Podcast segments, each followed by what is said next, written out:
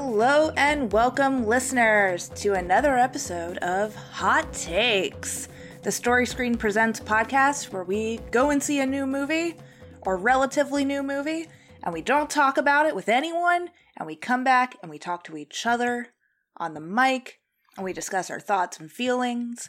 We weed out all of the problems or we praise all of the things that we love. And we're about to get into it. Today I'm your host, Bernadette Gorman White, and I'm joined by Robbie Anderson. Yeah, what's up, Bern? Oh, what's up, Robbie? Yo, what's up? Yo. Yo, fancy seeing you here. You're just a band nerd who's a total Yo, dick. Yo. what's up? Yeah, spoilers. Mild, mild, mild spoilers. Mild, mild spoilers. Mild, Yeah. mild, mild. So last year, Robbie and I we did Halloween Kills with Mike Burge, and had a Mhm. damn good time just chatting that Michael Myers stuff. And Yeah. we're gonna get into Halloween Ends. But listeners, if you are a first time listener to Hot Take, never fear. Uh, the first half or first segment of Hot Takes is spoiler free. So we'll talk about general vibes, maybe some of the acting, the way the movie looks, what we think overall, before getting into any plot specific points. And we'll save that for the second segment or second half of the podcast. So if you have not seen Halloween Ends yet, you can listen to this first half totally fine. If you haven't seen Halloween Ends and you just don't care, listen to the whole thing. Or just settle in for a good ride if you've already seen the movie. Um, this movie came out last weekend, uh, technically Thursday now because that's what movies do. Um, and yeah, so it's been in theaters for four days. It's been on Peacock for the same amount of time. And yeah, we're we're gonna get into it. Robbie, Mm. mm, Mm. how'd you feel about Halloween Ends? Bernadette, I Yeah. I liked Halloween Ends. All I liked that. I thought it was cool. Uh, I think, you know, I've only seen Halloween OG. I've seen Season of the Witch. Ooh, and I've one. seen, and then, uh, you know, fast forward to the, this new trilogy.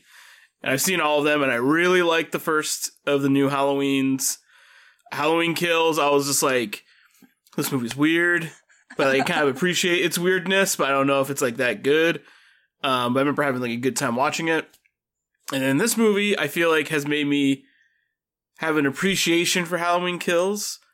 Seeing what this movie's going for, I'm like, this movie's is fucking weird. It's a weird movie. It's a little messy. Um, but I think it's like I really appreciate its boldness and what it's trying to do. Because the thing this movie's trying to do, I think, is like aggressively bold and interesting.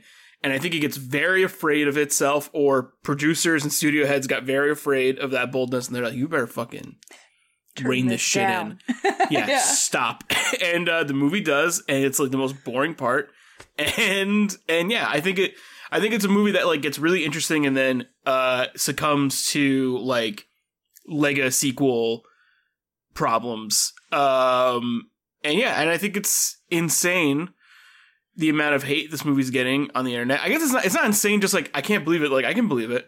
I just like don't know in the legacy to my understanding of Halloween movies, and Bern, you can speak more to this. In, in the legacy of Halloween movies, they are not all that good, No, or or you can appreciate them for how bad they are. So people coming to this, you know, putting on their pocket square, putting on their thick rim glasses, and intellectualizing the fuck out of this movie. I'm just like, guys, it's not that deep.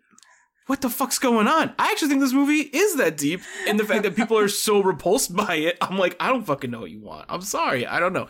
I don't think the movie's like a 10 out of 10. I don't think it's a masterpiece. I don't think it's honestly even close. I think it's interesting though. And in a movie, in like legacy sequel movies, like, I think it's, I think that is a, a commodity that is so rare. It's just an interesting take on one of these like really old characters. So that's my, that's my rant about it. Yeah, yeah, I agree with you for the most part. Um, to come into any Halloween film, like, I- I'm not saying that I think they're just outright bad in general because they're not. But Right. yeah, to come to it and feel like, ooh, I gotta, I gotta make sure this checks all the boxes. It's like it's not going to, my guy. What are the It's- boxes? What are the boxes? like this isn't going to be like a Spielberg film or you know, like you're getting into Halloween. It, it's supposed to be fun. right. Uh, They are bold films. They kind of go in weird tangents and directions, and the characters are goofy. The plot is kind of goofy. I mean, it's just kind of it's going to be what you get. So, so I agree. The fact that people are coming to this and are so disappointed, I. It's interesting because I think if maybe they would have built it, it would have had to been titled something different, not Halloween Ends. But if they would have Yeah. built it as something else, and you did not know going into it that it was the closing chapter of this trilogy, maybe it would have fared better because I think people knowing that it was supposed to be this like finale to Laurie Strode's saga, I think people went in with really high expectations and Yeah. really needed the film to be a lot of things. And it wasn't the things that it needed to be to those people. And so, of course, they're upset. They've been with this character forever. Um, Yeah. To see her end in any way outside of what their vision was for how this movie should be, of course, it's going to be a letdown. Mhm. So, but I don't think that's fair to the film to put that on it. It, it didn't really owe anything to anyone. Um, and it's funny because, too, with the other two films, David Gordon Green's trilogy, it does feel complete. So, I think people it's who in wanted line thematically with the other two movies, yeah, right? absolutely, Like I, that's that's what I understand. It's like if you're disappointed with this trilogy as a whole compared to like the Halloween pantheon, sure. But Yeah. like in terms of this trilogy, it's like this movie is very in line. If, if anything, this movie is, is more of a sequel to Halloween Kills than it is even to Halloween. And I think that's maybe what the issue is. Yeah, yeah, I would agree with that because I think Halloween Kills is so radically different from Halloween, the 2018 film, that why can't it go even more radically different in this third film? And yeah, I agree. I think more it's Yeah. more in line with Halloween Kills than it is with Halloween. And I think Mhm. people really loved Halloween and I I get that cuz it's great. The 2018 film was so cool. The way they Yeah. took the direction of the franchise, um, with especially the Laurie Strode character. But yeah, to come into this movie and not see David Gordon Green's fingerprints all over it, like this is the film that he was building to the whole time. Yeah. So I don't really understand the disappointment. I have a few minor gripes with it, of course, and we'll get into that in spoilers, but just when you're coming to a Halloween movie, you got to just let it be the movie that it is. Yeah. I Yeah. feel like some of the criticisms I've seen is just like the movie is like narratively broken. It doesn't make any sense. And I'm like, okay, it makes Total it makes sense. sense. Like it's a, it makes plenty of sense. It's not like that hard to understand what's happening. I think there are some leaps, and I think the problem that the all three of these movies have, especially Kills and this one, is that they are trying to have your cake and eat it too. Where they're just like, we will not explain the rules of the mysticism of Michael Myers, but we will play in that play box aggressively and constantly. And it's just like this is annoying because because I think that I think that always rubs me the wrong way. Where it's like I, I don't necessarily want them to explain like Michael Myers is magic. Like I'm not sure if I want that, but I do think that they really are playing with that mysticism a lot. And I'm like, I'm just filled with questions. Like, how, what's the deal with this fucking big dude? Like, what's up with that? You know Who is this Um, guy? who is this guy? What's his deal? But like, you know, I don't know. I just I really appreciate and again, this movie kind of I do think cuz it doubles down on what Kills does. You know, this idea of making Haddonfield a character and talking about kind of like the the systematic way that Michael Myers has affected this organism which is this town. I think that that is really interesting. And I think that like that pullback and to show, you know, just the ways that he, that fear affects this town is like a really like novel and interesting way to approach this character because like you can only show this big ass goon killing people for so long and I think that David Gordon Green was just like we got to do something that's like a bit more interesting, you know. Yeah. And also it's like, you know, how how true are you going to make it to John Carpenter's vision when John Carpenter only made the first one and I think that's all he's really concerned about. He said many times in interviews, he really he makes the music, he gets the paycheck, and he's out. He doesn't really care. Right. Yeah. yeah, Haddonfield is just really cool in general cuz yeah, outside of a few like pretty cool set locations in this film. It is Yeah. kind of just like in every town, which I really like.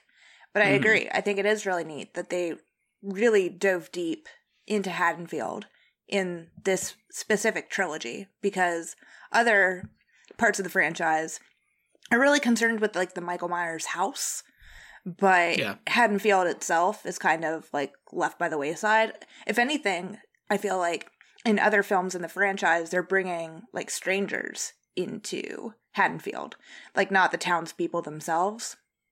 And so, yeah, Mhm. I think it's cool that you basically just live in Haddonfield for these three films and really get to know the people and see the fear. And Yeah. instead of it just being talked about, they they show it to you, which is pretty cool. hmm Yeah. Yeah.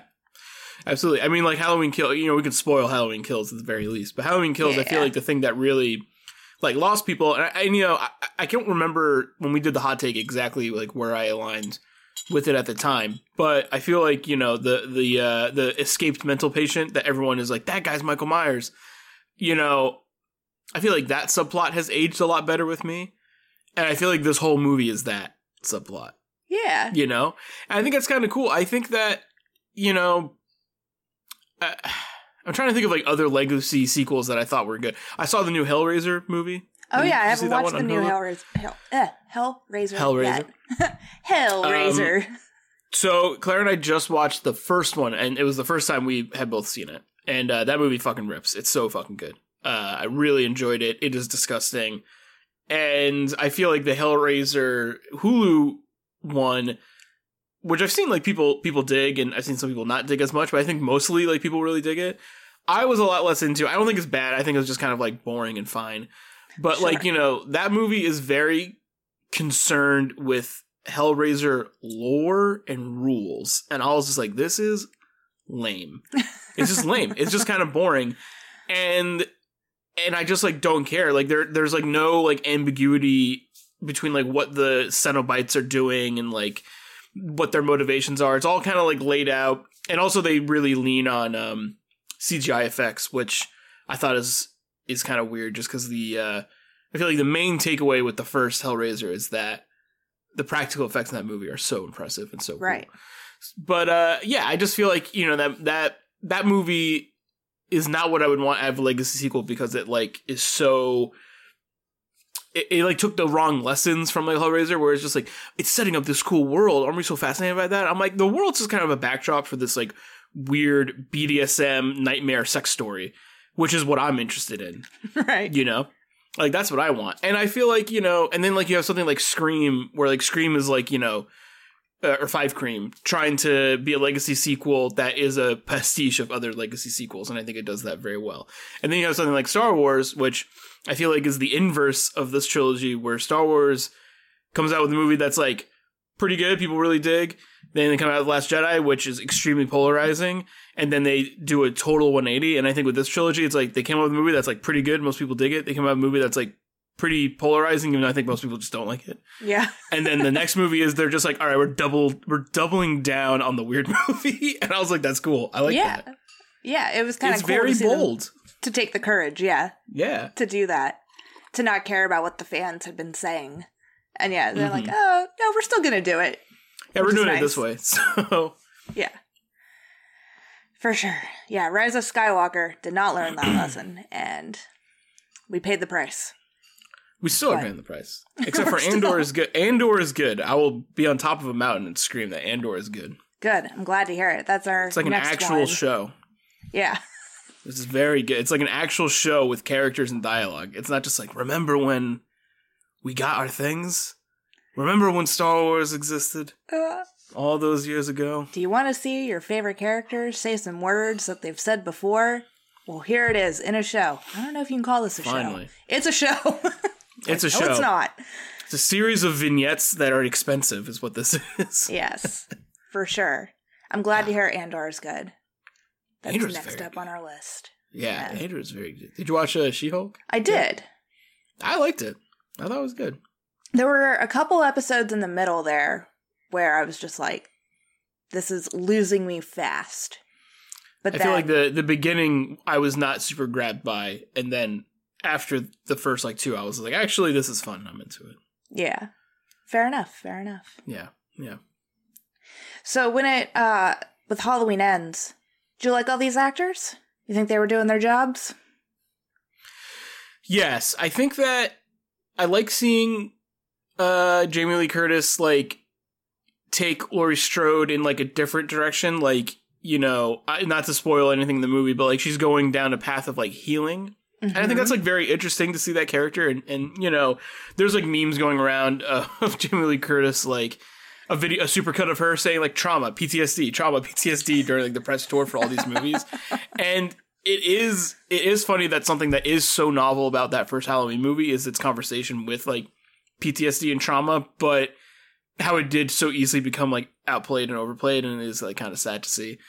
So I do think it's interesting and again, like people should put that meme down because like this character is dealing with healing, and you know she tried revenge, she tried being you know c- extremely paranoid and scared, and in this movie she's trying to to heal, and I think she's all the better for it. I get very tired of seeing her because her character has been done for years. There's nothing, there's no, there's nothing left to squeeze out of this character, and yet here she is. Um, I think the daughter character is is at the most interesting in this movie, but I think she could have been more. You can talk I- about that later. I think so too. I think she could have been more interesting. I think there's a lot of things they could have done. And then uh, there's a new character who I think is is given a Herculean task put onto his shoulders, and I think he does a very good job. Yeah, I think he does too. Yeah. Yeah, I think the acting in this is better than serviceable because they're living in such like a zany world that they have to commit not only just to like acting and portraying these like human emotions. I think the Yeah. Halloween franchise kind of lives above normal human emotions. I think you have to kind of live in this fantasy world. And so your characters kind of have to be dialed up to like 11 at all times. Yeah, I think that. they all managed to do it, which is pretty wild. Yeah. I'd imagine that's very exhausting. But yeah, I like it that they live in this Mhm. world and they they don't back down. Yeah. Yeah, I I feel like in all of these movies, especially Kills and this movie, it's like I've always appreciated the side characters, like the gay couple in the last movie. I think were like really Big fun. John and Little John. Yeah, there's like a few side characters that can get some shout outs in this movie that like they're like little circles of plot and drama I think are fascinating and fun to like bop into. This movie's a bit more focused. And then Yeah. Kills Kills is really the camera's like pulled super far back. Yeah. Um it might as well be like a it's like a series of short stories in a Halloween movie, which I think again, like I think is a very interesting structure to do for that, and it's something that I've you know this movie has has I've said again has given me more appreciation for kills because you kind of now see what the master plan was. You're like, ah, Right. Okay, this is what he was trying to do. I think that's kind of cool. Yeah, it was very like loader, you know, like Lord of the Mhm. Rings. Like Two Towers is great. I'm not saying that that's a bad movie at all, but like once you get to Return of the King, you're, You're like, like, ah. oh yeah, yeah. Thematically, cinematically, you can see what they were building towards.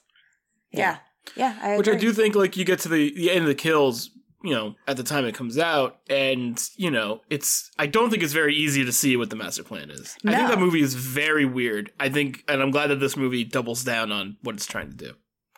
Yeah, I think if anything, that's what is so exciting with the Halloween films, the whole franchise, is that you never know what the movie's going to be until you watch it. There's Yeah. not enough speculation in the world, I think, to really nail down what these characters are going to do or how it's all going to play out.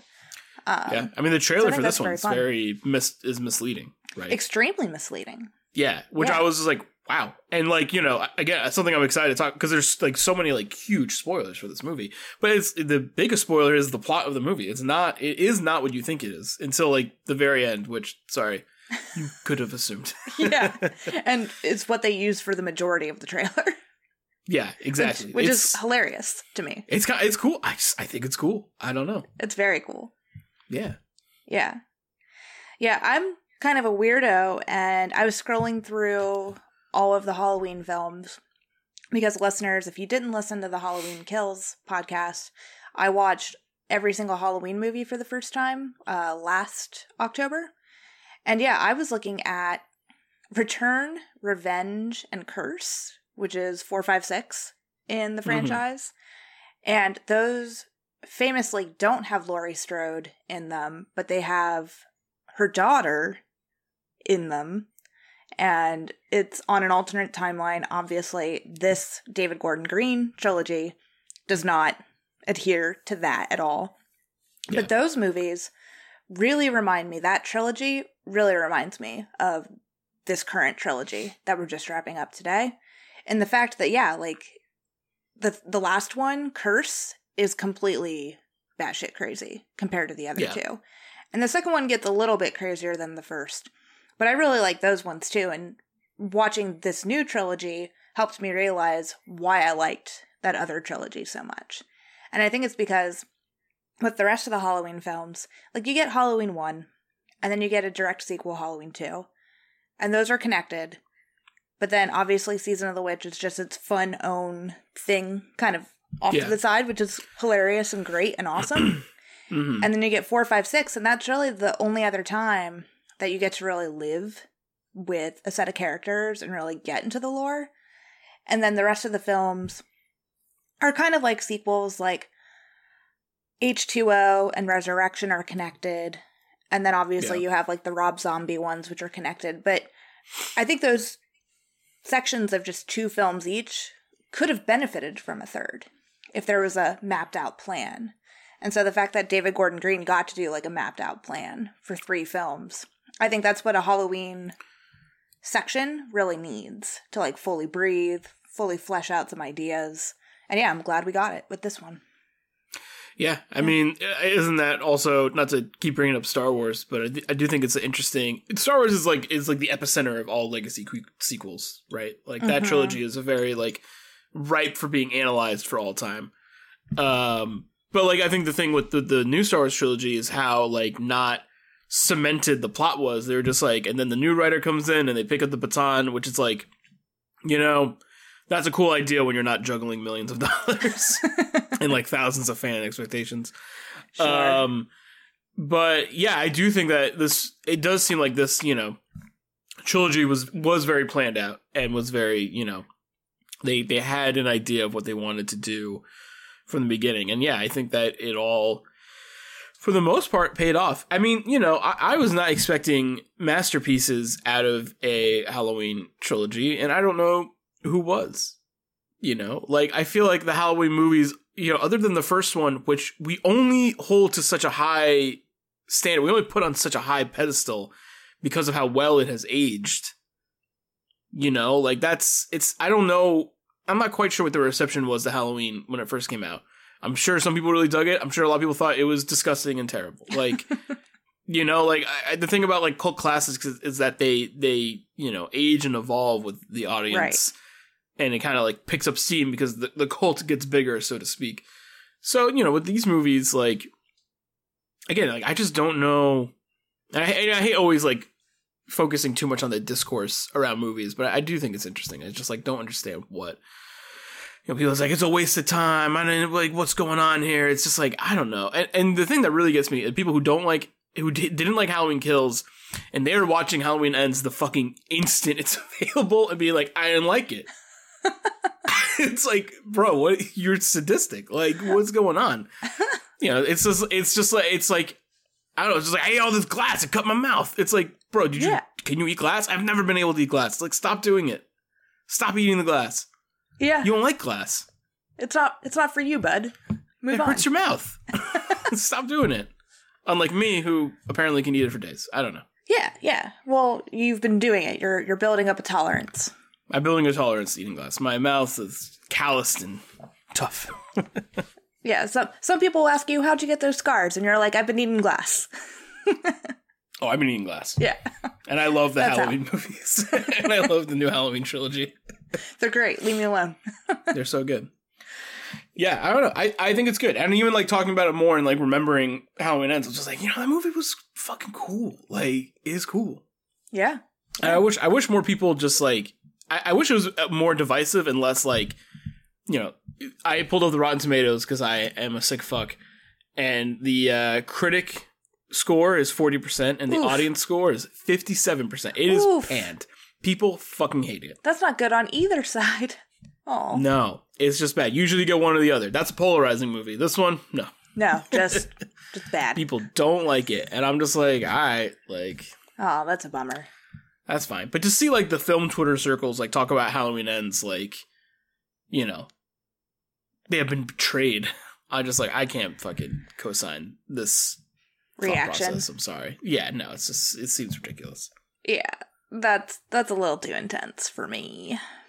hmm But yeah, Robbie, it seems like we have a lot to talk about, a lot to get into. Our Mm. Yeah. sounds like we both recommend it. We both like it. People should see it. If you like the other two, Yes, there's no reason you shouldn't like this one. exactly. Um, yeah, I mean, I I recommend it. See it in a theater if you can, Yeah, yeah, for sure. or I mean, you can watch it on Peacock if you want. But That's true. I don't know. I don't know. It's meant to be seen. I the theater I saw it with, they were hooting and hollering and being like, "Oh my god!" Oh, that's you know? great. yeah, so you only get you only get that out of a, a theater going experience. That's true. That's true. Yeah, in a rare turn of events, I was going to see it at a drive-in, but then Heath told me that he wanted to see it. And so I came home from that drive-in and I did not stay and we watched it on Peacock. Oh. But but I will Okay. say that uh he had a few questions and I was sitting there with my dog. So that's always nice to have your dog That's next good. to you or watching that's a good a that's a good viewing experience as well. Yeah, yeah, not terrible, but definitely no like hooting and hollering and getting that audience reaction, which is the best part of seeing a movie in theaters, yeah, absolutely. especially a movie like Halloween Ends. a, a horror movie is is fun to see with people for sure, and I did like that. Yeah, well, I'm glad you had a good experience. Thank you. I'm glad you got to see it with your dog. oh, well, thank you. All right, listeners. So we are going to take a quick break and then we're going to come back and get into spoiler territory. Yeah.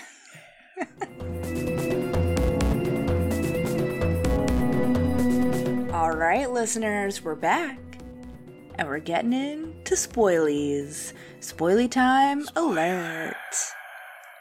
Spoilers. So, maybe the biggest shock of the film for me, which made me feel so dumb, was Hmm. when they showed the newspaper article and they're like, Michael Myers' house destroyed, taken down. I'm like, dudes, you could have taken down Michael Myers' house at any point. Why didn't anyone think to do this?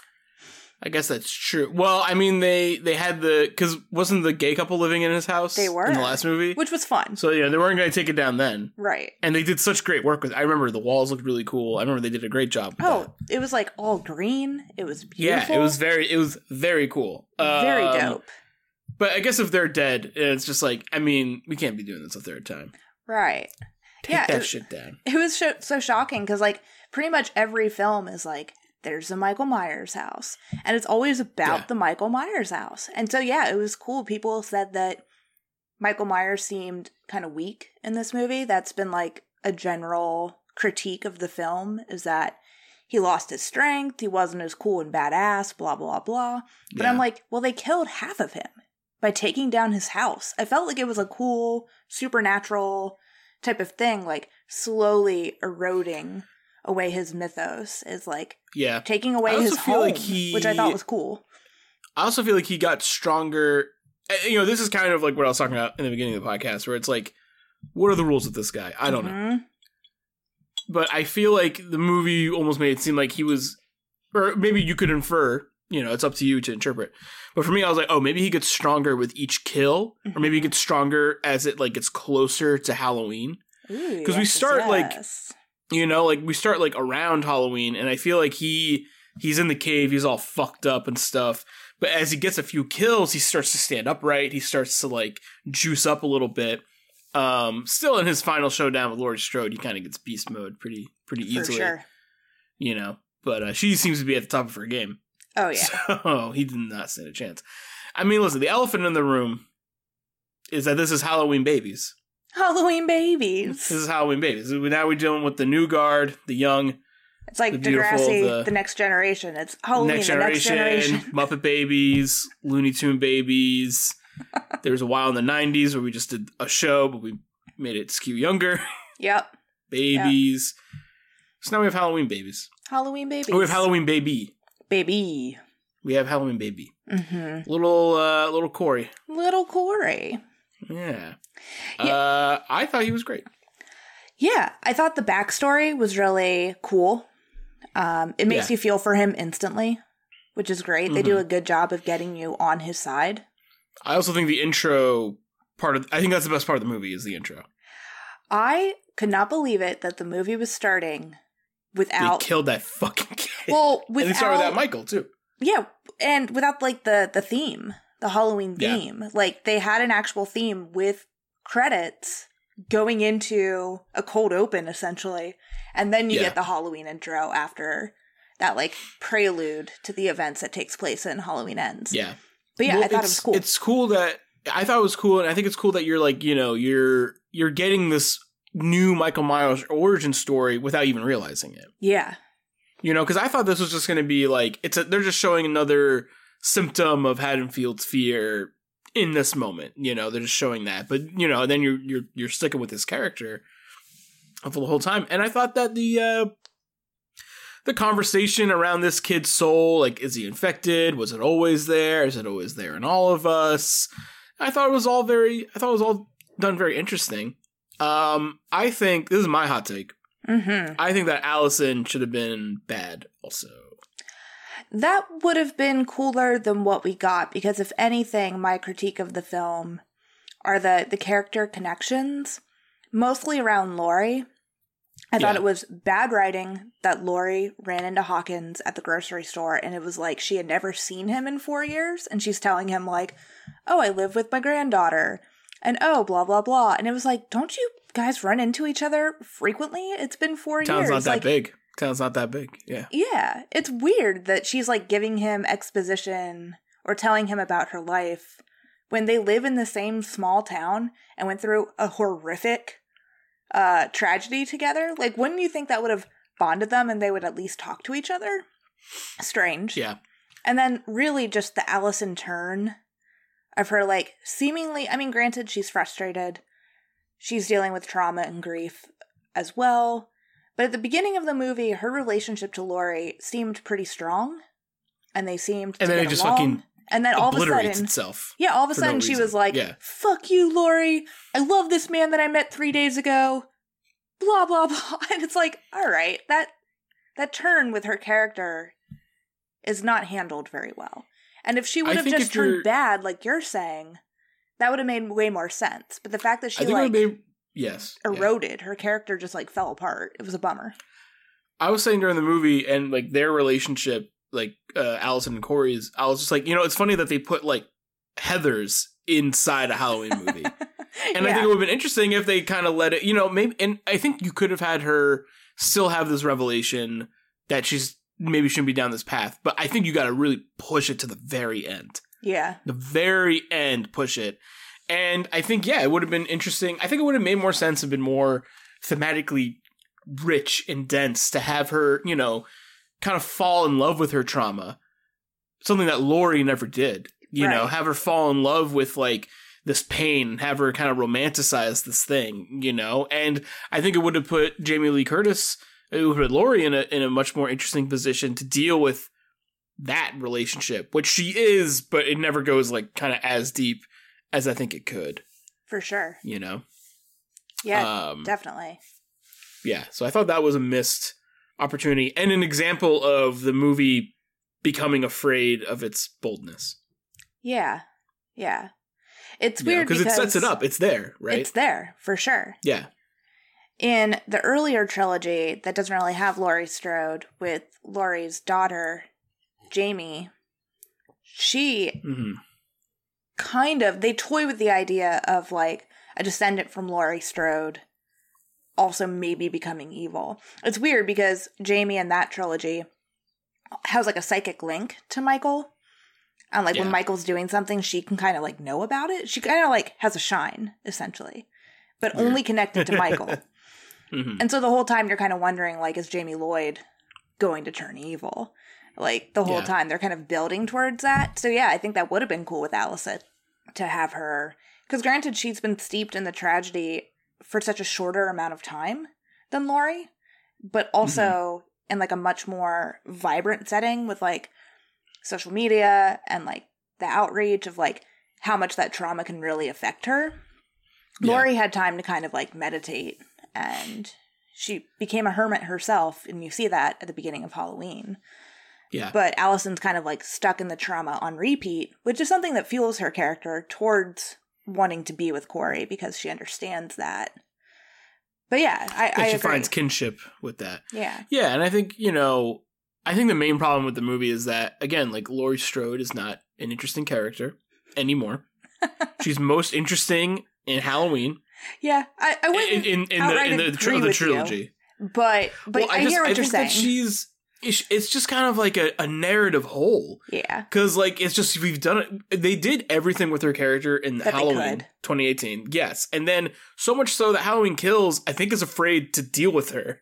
Because they do everything to kind of be around her. Yeah, because like I, I always think about like um when they were talking when when I read stuff and they talk about uh Force Awakens and how Luke Skywalker was in earlier drafts of Force Awakens, but they kept cutting it down because they're like it becomes the Luke Skywalker movie every Right. time he's in there, and I think that's kind of the problem you see with this, and that is also the problem with like legacy sequels as well, where it's like you can't use this character too much because it all will they just take all of the the narrative energy. Yeah, and it's like a vortex you know? It's so i think with this movie like you know they try to circumvent it and they do interesting things to go around it but every time Laurie's there you know it's just not as interesting to me. It's like her talking to the cop that she obviously wants to fuck. It's like i just don't really care. Or we're spending too much time doing this. There's some scenes where she I, I do really like that she is stalking corey. Hmm and I do really like that she's kind of like the apex predator to this young up and coming Michael Myers. hmm I think that relationship works really well. My favorite, my other favorite part of the movie, other than the intro, is when she is when you think she kills herself. She's like, "Did you really think I was going to kill myself?" And fucking pops him two in the chest, and I was like, "That that was cool. is good. That is cool as fuck." So you know, Yeah. it's not all lost on me, but Yeah. yeah, I don't know. I just think that Laurie Strode is. I think it's hard to do much with her at this point. You know. I think maybe the most interesting scene with Laurie in this movie is the fact that she keeps talking about like moving on and healing mm-hmm. And she finally put Michael Myers behind her. She doesn't It's funny because she says like I don't obsess over it anymore, but meanwhile she's writing a book about it and obsessing She's writing a it. memoir. Yeah. Yeah. But uh it is really sad when she's at the grocery store and she sees Hawkins and has, gets a little flirt on and then goes out into the parking lot and those women, which I cannot believe that woman survived from Halloween kills. That was wild. Oh yeah. I was like, this bitch, she's alive. yeah. Really? Um, but yeah, when you know they berate her, and then you see her in her car, just like Yeah. distraught. It's just like, oh yeah, she's never going to be able to really move past. I thought that was an interesting scene that they didn't really live in Mhm. that long with her like Does- having to deal with it coming back. But I did like that. Can I ask? lot. Can I ask you though? Yes. Because this is something I have trouble with. Do you buy all these characters going up to her and being like, "This is your fucking fault"? Does that? Do you buy that element of the movie? Because I, I just think it's a little. I get what they're going for, like energy wise, and like why they're doing it. It's just like, you know, I think with traumatic events like this, uh, the the story gets muddled down and the telephone game happens. Yeah. you know there's that there's that line with a dj where it's like didn't you like fight like a mentally ill person and now he's like killing all of us yeah. but uh like or i think he said someone with like brain damage um and i just like don't quite buy it that everyone like fucking hates laurie strode for the michael myers stuff I feel like she probably doesn't get that a lot. And we it were just just seeing instances of it happening, and especially around Okay. Halloween, maybe people start to feel that way again. Like feelings Yeah. come up that maybe they don't typically have.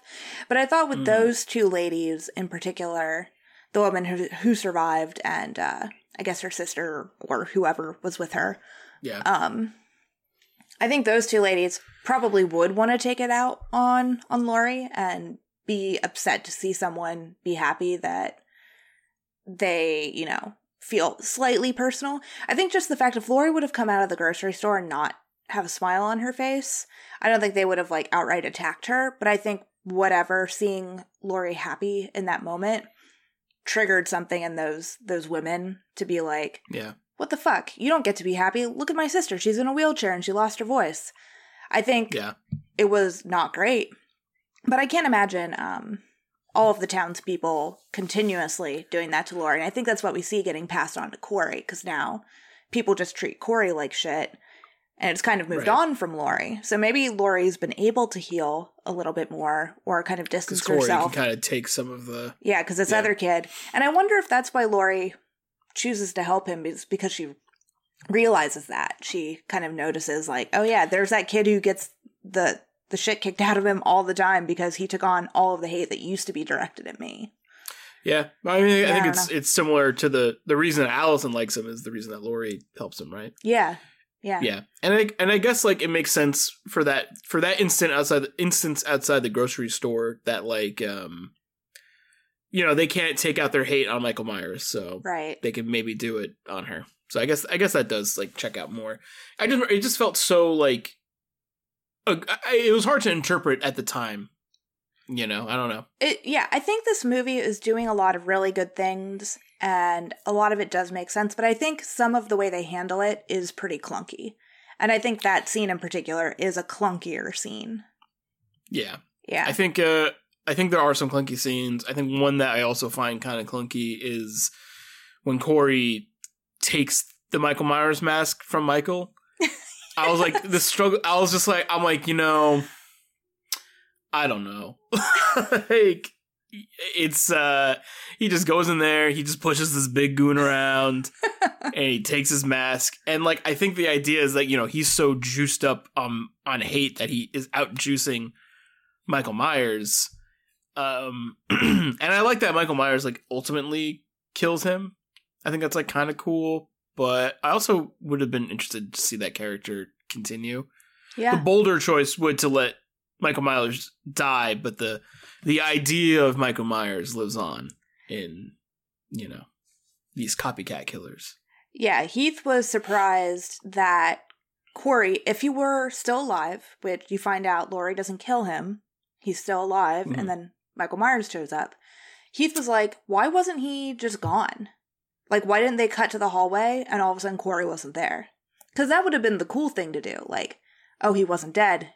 He's he's lost in the night, just like yeah, Michael just Myers. like a Mike, just like Michael Myers. Yeah, Yeah. and then Michael Myers still comes because he was hunting Corey and mostly hunting Laurie at that point. So it wouldn't. I think they wanted to be like Halloween ends. I yeah, think that's kind of you know, but I I also. I, I thought that you know I had zero confidence that Halloween would would end here. yes, you really did not believe Uh, it. I would no. I was like, I think he's gonna make it, and I think that they could have they could have done it by having Corey be Right. you know that next character. I also think like there's so many interesting scenes where you know Michael Myers doesn't talk, and I feel like they use Corey to have a lot of like emotive scenes that maybe like you could imagine Michael Myers would be feeling internally. But they use Corey as kind of like a vessel to have some of those conversations. Mm-hmm. And I think that's just like all very like cool stuff. I, I was very enamored with making this kid the new Michael Myers and and and that journey and that arc. And I was just like, I think this is cool. Like I think it's cool. Like I don't know. Yeah, it also felt to me, I don't I didn't do a lot of reading on the reviews of this film before this Mhm. podcast, but also to me it seemed like they were paying homage to the Rob Zombie Halloween films because in those films they're much more concerned with digging apart Michael's childhood and his home life. hmm And yeah, seeing like how fucked up Corey's home life is is weird. His mom is batshit insane. Well, yeah, classic serial killer stuff. Yeah, like and I thought that was you know, fun. over possessive mom, and they like kiss on the lips at one point. You're Yeah. like, this is weird. Yeah, She says she was sorry, and then she kisses him right on the lips, and it's gross. right on the lips. Yep, It's It messed up. Strange. Yeah, and I thought that was really cool that they were digging into that and setting up Yeah. his mythology in that way. I I will yeah, I admit think though that I did not think that Corey and Allison had very good chemistry. I will say that. No, they're like weirdly trauma bonded cousins, Yes. and uh, and honestly, he like is fucking. He seems like so unhinged and insane. And uh yeah, I don't think that their I don't think their relationship makes like a ton of sense, especially like the speed in which it develops. Yeah. Um, but if she again, I would have forgiven all of it if she started to become bad herself, because then it would have made more sense. Right. It's like, oh yeah, they are bonded by vibes and bad ones, yeah. and that's cool. Yeah. But no, they just they dropped that. Because it would have fit too with the way Laurie describes evil. If, you know, in both senses, the evil outside and the evil in, within, it would have been Mhm. cool if, yeah, that would have been bonding Allison and Corey. Yeah, Yeah. yeah, I don't know. But uh yeah, I I love that uh you know in the trailers the Michael Myers you see is is Corey. Mm-hmm. You know, all those scenes are him. And I think it was cool. He does become like, you know, crazy strong once he is wearing the mask. Yeah. But I do think that's like because of his uh you know, his confidence in wearing it maybe. You know, I think it's less supernatural but just more of like he has the ability now to to do it. yeah, I thought it was cool that his initial mask was a scarecrow, like a floppy man who doesn't have a lot of strength. Yeah. And Mhm. also can be seen as like a straw man argument, like a little distraction. And then, Yeah. yeah, like he loses that mask and dons another. I thought it was cool that they made him a scarecrow at the beginning. Just fun. Yeah, it's cool. And it's like kind of deep if you think about it and you want to think about like the context of what being a scarecrow is. Um, but if you don't want to look into it, like it's just funny. It's just, oh yeah, he was a scarecrow. Yeah. Not a big deal. You don't have to get into the reading of that to enjoy it. But I thought it was Mhm. cool. Yeah, Yeah, I agree. But yeah, I do think, you know, you get towards the end of the movie and, you know, Michael Myers by killing Corey is basically just like throwing that entire movie in the trash for the Halloween Ends movie, which is the last 10 minutes. And uh, you know, to me is the problem that this movie had from the beginning is that there is no satisfying way to kill Michael Myers because you No. don't want him to die. Mm-hmm. And that's the issue. No one actually wants Michael Myers to lose in the Halloween movies. Yeah. You know, that's not that's not what you want out of it. You don't. The, I feel like the thing about horror movies, the interesting thing about horror movies is like you so rarely cheer for the survivors, you know, or like the victims. Sometimes you do. You get some movies, you know, it's usually when like people versus people are happening, like something in like um, oh fuck, um, what's the what's the you're next? Oh, like yeah, in You're yeah. Next, you, you cheer for the the woman who's like started by the final girl in that movie because like it's versus like shitty people, Right. you know. Right. But when you have these like characters like you know Michael Myers or uh, you know Freddy or Jason and stuff, you're kind of like, oh, I'm here to see this guy fuck stuff up. Like that's what I paid my ten dollars for this. Like, don't take him away from me. Right. You know. Yeah. Yeah. I agree with you. Yeah, it was an interesting final battle in those last 10 minutes. I thought it was cool that it took place in Laurie's home. Uh, I think Yeah. the use of houses in this is very cool. She like crucifies him basically, right? Yeah, I mean, she does like give him the stigmata, and I guess light Yeah. spoilers for men. But yeah, when he got that cut in his hand and then he rips his hand off and he has like the two fingers on each side, I was like, I did think That's about. the it. same I, I was villain like, in men, I was like, men vibes for yeah, sure. he became a man. It was They do something like that in the new Hellraiser too, where someone like splits there. I was like, did someone like all go to the same like horror conference or something? Like, what's up with that? right. That's weird. Yeah, Um, but yeah, like trapping him under a fridge is really funny to me. I don't know why. It's just like so domestic. like yeah, and using like cooking tools. It, I don't know if they were trying to say like women belong in the kitchen, but like look how badass they are. Like like trying to Look to how cool this kitchen is. on the, Maybe. on its head to be like, look at this lady be crazy, but she's in a kitchen. Yeah, I like I like the idea of just like we need one more really powerful feminist note to to nail this one home. right, right. But uh, yeah, I thought I liked the procession through town. I thought it was so funny that that sheriff showed back up at the very end. He was like, "Here I am in my cowboy hat. Notice me." I, was, I I was telling Claire, I was like, his hat gets bigger every movie. I was wishing it would have been comically large. I, I well, Bernadette, it is comically large, but I know what you mean. could be bigger. could be bigger. The joke could be better. I Yeah. understand that. Yeah. Because yeah, it's so funny. Like he didn't even have a speaking line in this movie, so he just showed up and they're like, pops up. "You're gonna wear this hat." Mm, all right. Or maybe he says this isn't how it's done. And and maybe Hawkins is like, it is tonight. Oh, I think he does say. Yeah. Yeah. I, it's always weird to see movies that have characters just like celebrate murder, even if it's of like someone bad. It's always just like. I'm not saying that Michael Myers like doesn't deserve to get put in the wood chipper. It's just this is weird. you know, It is this is weird. weird to see. Uh, but I do like that they're like, no, we're making sure he's fucking Done. Dunzo. But you know, again, like the it just kind of goes against the the two movies that's happening, and it's really like one movie until at the very end. It's like, and now that's the end of this trilogy movie. Yeah.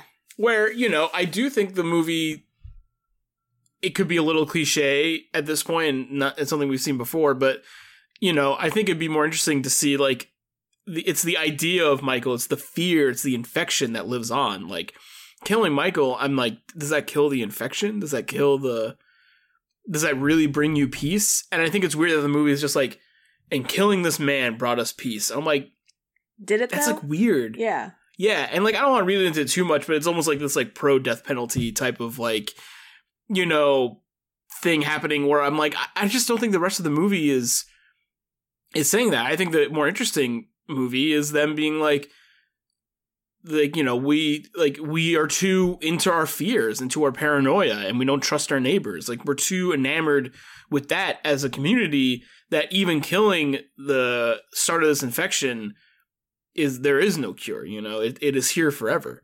Mhm. you know because this town like has done i think you're not meant to like root for haddonfield because they like are creating this new michael myers through their fear. Absolutely. And so for them to get this redemption play at the end of it i just like don't fucking buy it like i don't think it's that good you know Yeah, yeah, especially when Laurie is writing her book and at the beginning she she says, you know, she calls Michael Myers him, but then she changes it to it. And then she Right. changes it to evil. mm-hmm. But yeah, and at the end when she's telling him like I I ran from you, I stalked you, I tried to contain you. Like there's nothing I can do with you except to end you. And yeah, it Yeah. is really like Laurie taking the law into her own hands. And yeah, not, probably not the greatest message to send home. I mean, you want to see her do it because she's like the protagonist and you've been following Yeah. her character since 78. Like, I, I if anyone it, deserves it it's her yeah Right. But yeah, you bring up some very good points that yeah it does seem kind of like almost pro death penalty, kind of, in a way. it's just like a weird way. I mean, it's like adjacent to it, right? At the very least. I think, like, you know, if you have, I think if you have, like, Corey killing Michael and then Laurie sacrificing herself to awaken Allison, who's gone bad, I think that's a better kind of like thing to get to, you know? Mhm. But I think they wanted I think they wanted to do something that felt finite and, you know, ended their ended the the Jamie Lee Curtis you know, run of these movies. When they reboot Halloween in however many years, it will be hopefully extremely different, I hope. yes, You know. I think it has to be. And I'm into that. But um yeah, I don't know. I think that I think the thing that like really bugged me about the movie is like how it left me feeling unsatisfied when I had been feeling satisfied for a lot of it. And and again, like I think the movie is like I think it is so fucking crazy to have the confidence to be like we're creating the next Michael Myers in this movie. We are creating a young Michael Myers.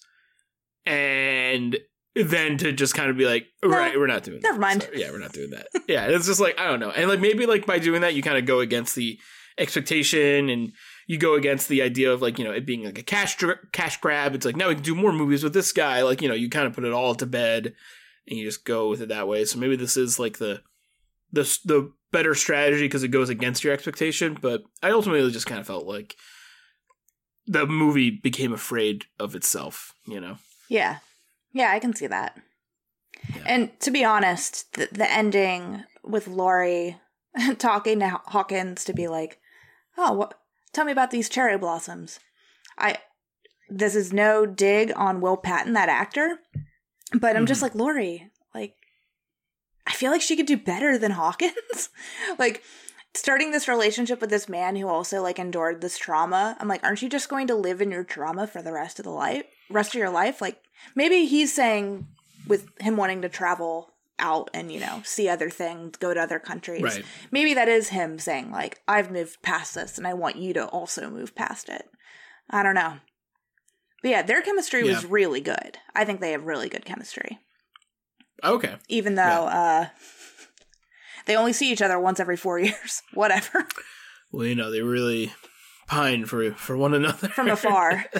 yes, exactly. even though they all have cell phones and could easily Yeah. contact each other at any point. Yeah, I just think you know, I, I think it's interesting that the movie goes through such lengths to give it this happy ending, where it's just like, I mean, no other Halloween movie, to my understanding, has done it before. So why start now? Know. Right, right. And I think again, I think that's just like the legacy sequel thing that they're misinterpreting, where they they think that that's what the audience really wants out of these movies. Where it's like, I think the audience what they really want is to see Michael Myers fucking kill people, Yeah. and for people to be afraid of Michael Myers. I think that's like ultimately what they want.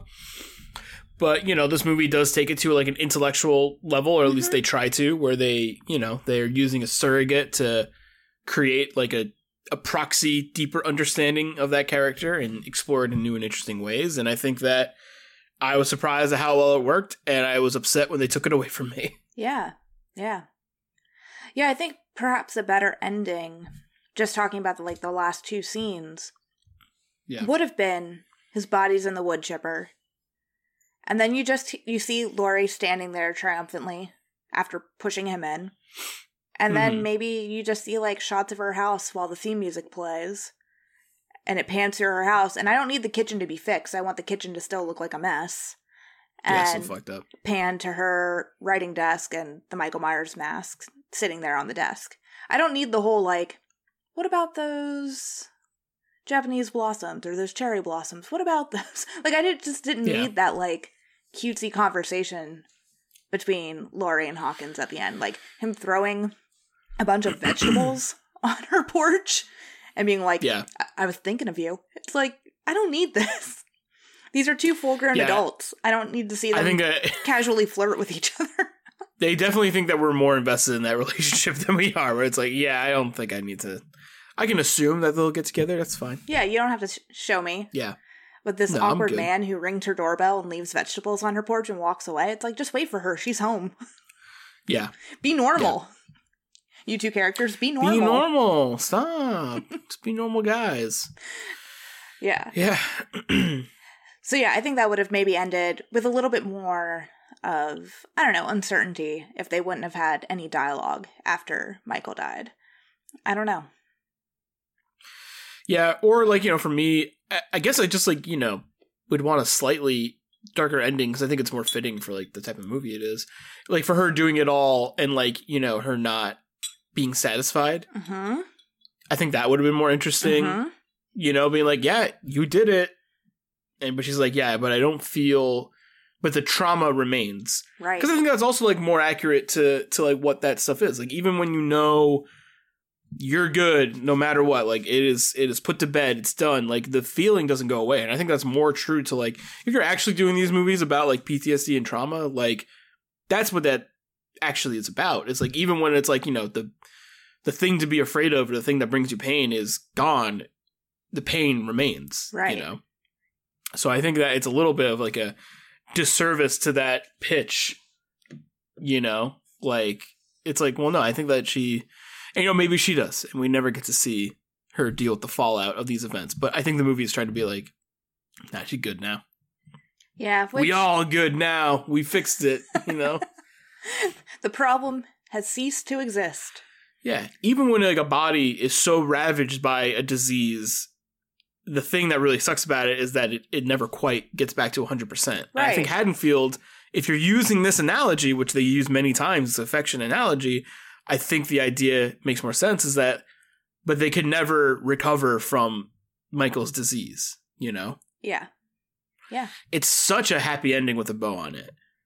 And I think it's a disservice to the movies that they were creating. Oh yeah.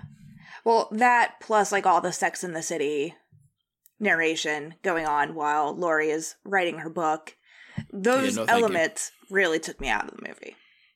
Yeah. I just don't know why they did it that way, but Yeah, I feel like it, it becomes a bit of a cliche, but I saw someone like tweet that, and they didn't like the movie at all, as most people do. but uh, they were like, you know, there's two movies happening, and they're both like not doing it very well. mm, And uh, you know, I do think that there's a bit of like there's a legacy sequel happening, and then there's like this other legacy. There's like both legacy sequels happening, but they're both kind of trying to do different stuff. And yeah, the the Laurie trilogy saga capper happening. I'm just like, oh, just infinitely less interested in every time it happens. Even to the point where now when I see Michael like on screen, like like regular Michael, I'm just like, you know, what's this guy's? So what's this guy's deal now? You know, because at least with Corey, I know what his deal is. yeah.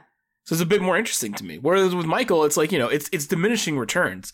You keep bringing this big ass goon back, and you know, at this point, I'm just like, so what does he want? Like, he goes directly to Laurie's house to fuck her up. Why? That's his thing. Why? That's his thing, and I just I think think that's that all the you need. logic of like, I think the logic of him being this like whirlwind of chaos that blows into town is diminishing returns, and I Mm. think we are at the the scraping the barrel of just like he's back. Yeah. Hmm. Mm. Hmm. So we'll see. I hope that the new, whatever the new one is, surely there will be a new one. It will be uh, exciting and very, very different. Yeah. Well, something that the uh this trilogy plus the original don't get into, but something they played around with with the other movies in the franchise is Mhm. that Michael and Laurie are siblings. And Mm. he murdered his sister and that's how Halloween starts. And so he's hunting down the other sister. And so killing Laurie is like finally putting like a nail in the coffin. Putting that to rest. Yeah, finishing Yeah. his familial kill spree. So hmm that's something that they don't play with in this. But yeah, Yeah. I, I think trying to understand Michael is pretty fruitless. I don't think there is a lot of understanding to be done when it comes to his character. Yeah.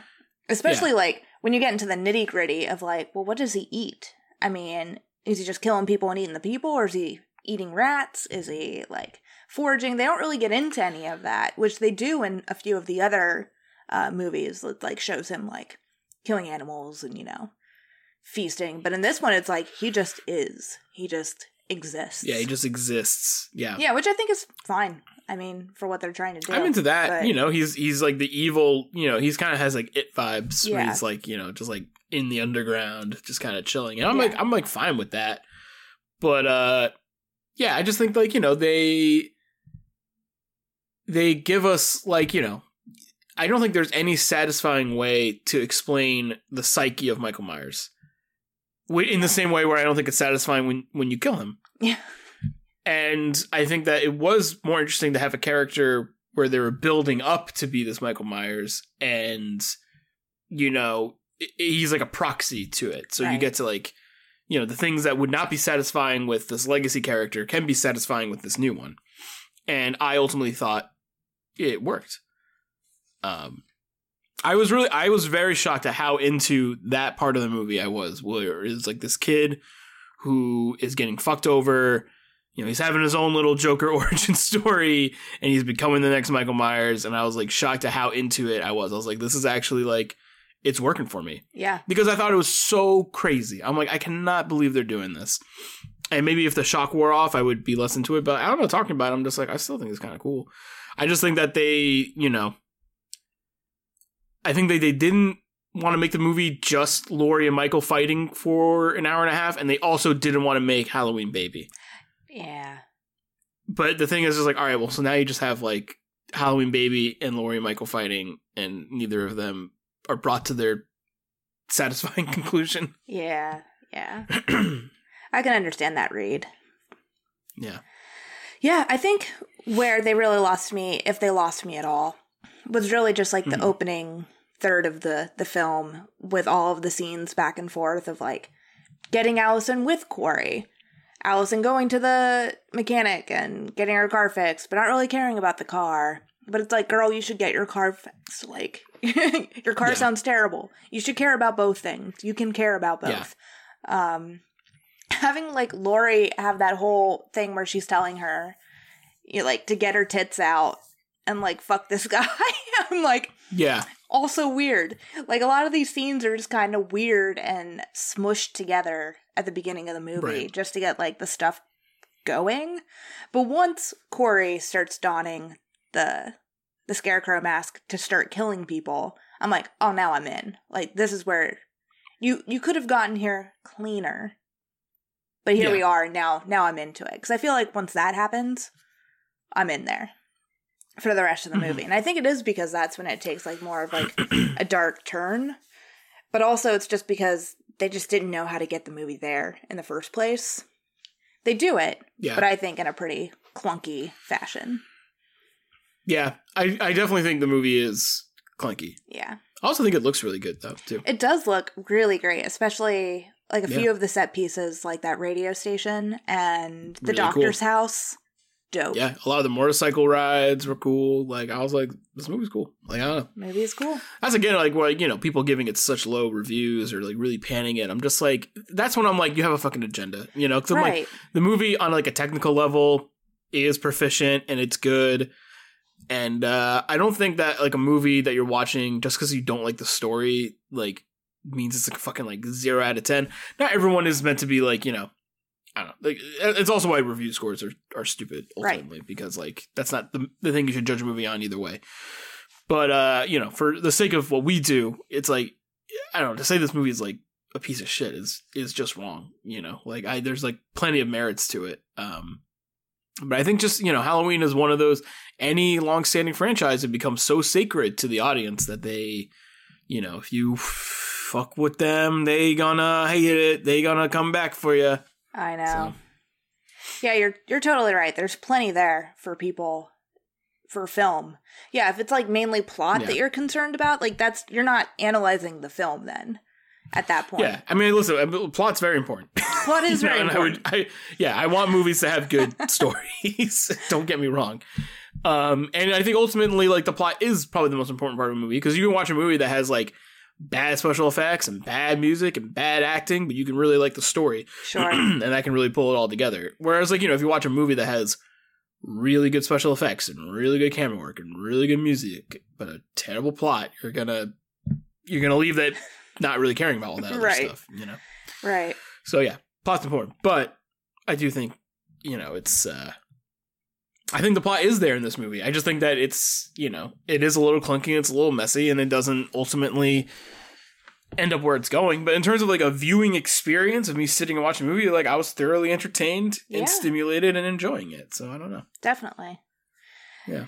Yeah, if anything, this film, uh, it was written by four dudes, and one of them is David Gordon Green, and one of them is Danny McBride, and then the other two are uh, people that weren't involved with the other uh, installments in this trilogy. So yeah, I Right. think maybe just like a little refining in that opening third act of the of the film I think would have really elevated it. But it didn't need that elevation. It's a Halloween film. Like it got to where Yeah. it needed to be and the rest of it was great. So Yeah, Yeah. I mean, I think when you try and intellectualize a movie like this, you invite more intellectual criticisms. right, Whereas, like, if it was just a dumb Halloween movie, no one would really fucking care, right. you know? I think that's, you know, that's uh, a dangerous game you play, which I, you know, I, I appreciate that. Again, like, for me, like, the, the, intel- the intellectualizing that they put into the plot of the movie really vibed with me. Yeah. You know, I was just like, yeah, I like, I like what they're going for, but it does, you know, it does open it up for people to analyze it more with more scrutiny. So, yeah, That's true. Yeah. Was there anything else about the film that we didn't already touch on that you wanted to bring up really quickly or Uh, I don't think so. I feel like we covered all the big moments, but uh, yeah, I mean, like my my takeaway is like you know, it's I think it's a cool trilogy. Um, that also, unfortunately, I also think has very little rewatch value. You know, Yeah, I, I can see that. I did not get to watch other than that, that first one, I I feel like I would watch again. Yeah. And I think I have watched like once or twice, but Or I've definitely watched it once, but two or three times, I should say. Yeah, I feel bad because I did not get to watch Halloween uh, again, the 2018, but I Yeah. did watch Halloween Kills a couple nights before watching Halloween Ends, and Mhm. I I agree with you. I wasn't as like 100% like in on the film as I was watching it for the second time. And if anything, when it got to the end and they kill Karen at the very end of the film, I'm like, that was even more jarring the second time to watch than the first Yeah, time. like, why the fuck does that happen? it's so intense. Yeah. Um, yeah, like why? It, it just comes out of nowhere. And also, it, it's it sets up very little for this movie as well. yeah, I, I don't think this movie could exist with Karen still alive. Sure. But yeah. I feel like Karen also could have been played by like the Lindsey character. Like you have a third woman in the middle, age wise, between these three women Yeah. because it's Laurie and now Lindsey and Allison. And it's like I guess I could have easily been Karen, but I don't know. Yeah, I mean, there. I, I guess it's the idea of like one more traumatic loss sets up Laurie to find peace. Yeah, and also it. It's uh, like you know, I guess it does set up like why she doesn't want Allison to leave with Corey because it's like her last remaining, you know, kin. yeah, And instead, Mhm. if Karen were alive, Karen would have the the bulk of that on her shoulders. It would be her responsibility to make sure that Allison Yeah. doesn't leave with Corey. So I get it to a Sure. certain extent. But uh yeah, yeah, it was pretty jarring. And I'll probably rewatch this one again at some point if I go through all the Halloween films again or just want to watch this Yeah. trilogy again. Yeah. I think the problem I've seen with a lot of horror movies lately, especially these ones, is that I just like there's very little tension, Yeah. I hear you. and I feel like that's something that all three of the new Halloween Halloween movies suffer from, where I'm just like not really on the edge of my seat. Yeah. You know, like there's just very little tension. Yeah, the only time that it was really tense, and really this whole trilogy, I would say, is the scene where the mental patient is trapped in the hallway and Karen screaming, "It's not it's, him! it's- It's not and him!" it's like an unknown quantity, right? Yes. You're like, what's I don't know what's the fuck's gonna happen here. and that whereas like every other scenes, yeah. Whereas like every other scene, you're just kind of like, I think I can kind of guess. You know, I was never afraid for Laurie at the end of Halloween. Sadly, I also was not. So Yeah, Yeah. you know, and it's like eh, you know, it's a little bit of a disservice. And then like you know, like I think Corey's a very interesting character and I really like him, but I don't really care about his fate. neither do I. So when they kill him, I'm just like, sure, Cool. yeah, all right. All right. Um, cool kills though. I thought the the kills at the mechanic, the the dump, the lot. I thought those were very cool when they kill all four of those kids. yeah. That was pretty fun. I think the radio one was cool. Ooh, yeah. And then you cut to like hearing the radio in like someone's car and it's like skipping there too. Yeah. that was really cool. Skipping over the ton was pretty funny. Yeah. Yeah, I like that. Yeah. Yeah, I think that's all. I think That's all I got. Too. Do you have anything you would like to to plug? Uh, nothing too much other than, as always, uh, check out Story Screen Reports. It's the Story Screen news show that I host. We do it at the end of every month. Uh, we have a new episode coming out soon. I'm excited to do it. But yeah, Story Screen Reports is us uh, discussing the top five news stories in movies, film, and entertainment, and breaking them down and reacting to them. Uh, we've done two so far. I think they're they're a lot of fun. It's only going to keep getting better the more I do it. So check it out. But yeah, there's uh yeah two episodes out now. One covering a lot of the HBO Max uh, Warner Brothers Discovery merger drama. Another one really focused on uh, Don't Worry, Darling, and the controversy that happened there. So uh, yeah, I think even though it's old news, I think it's worth listening to. Oh yeah, definitely. I still haven't seen Don't Worry Darling yet, but yeah, if you're interested in that movie and all the drama, listen to that story screen reports and then listen to that hot take that Robbie and Diana did pretty much like the week following their story screen reports podcast. They did the hot take for Don't Yeah. Worry Darling and I'm excited to Is listen it weird to that. we did so much content for Don't Worry, Darling? I don't know. no, But it was a lot of fun. I don't think so. It makes It sense to me. yeah. That's like It was a moment. It was a moment. in cinema. Yes. Well, yeah, I don't necessarily have anything in particular to plug listeners, but I'm so glad that you chose to spend this time with us on this podcast. If you did like this podcast, if this is your vibe, make sure that you subscribe to our podcast feed so you get the new episode every week. And then also, if you are so inclined, we would love for you to like or comment on said podcasts or follow us on any of our social media. If you go to storyscreenbeacon.com, you can scroll to the bottom of the page and you'll find all our nifty little icons. We're on Twitter, we're on Facebook, and we're on Instagram. So those are yeah. really fun places to interact with us if you so choose, if that is your bag. But Robbie, thank you so much for joining me for this Halloween Ends podcast. It was fun. Thank you so much for having me. It's a really good time. Agreed. Agreed. And listeners, thank you so much again. I hope you have a great rest of your day, and we'll catch you next time. Season of the Witch. Bye.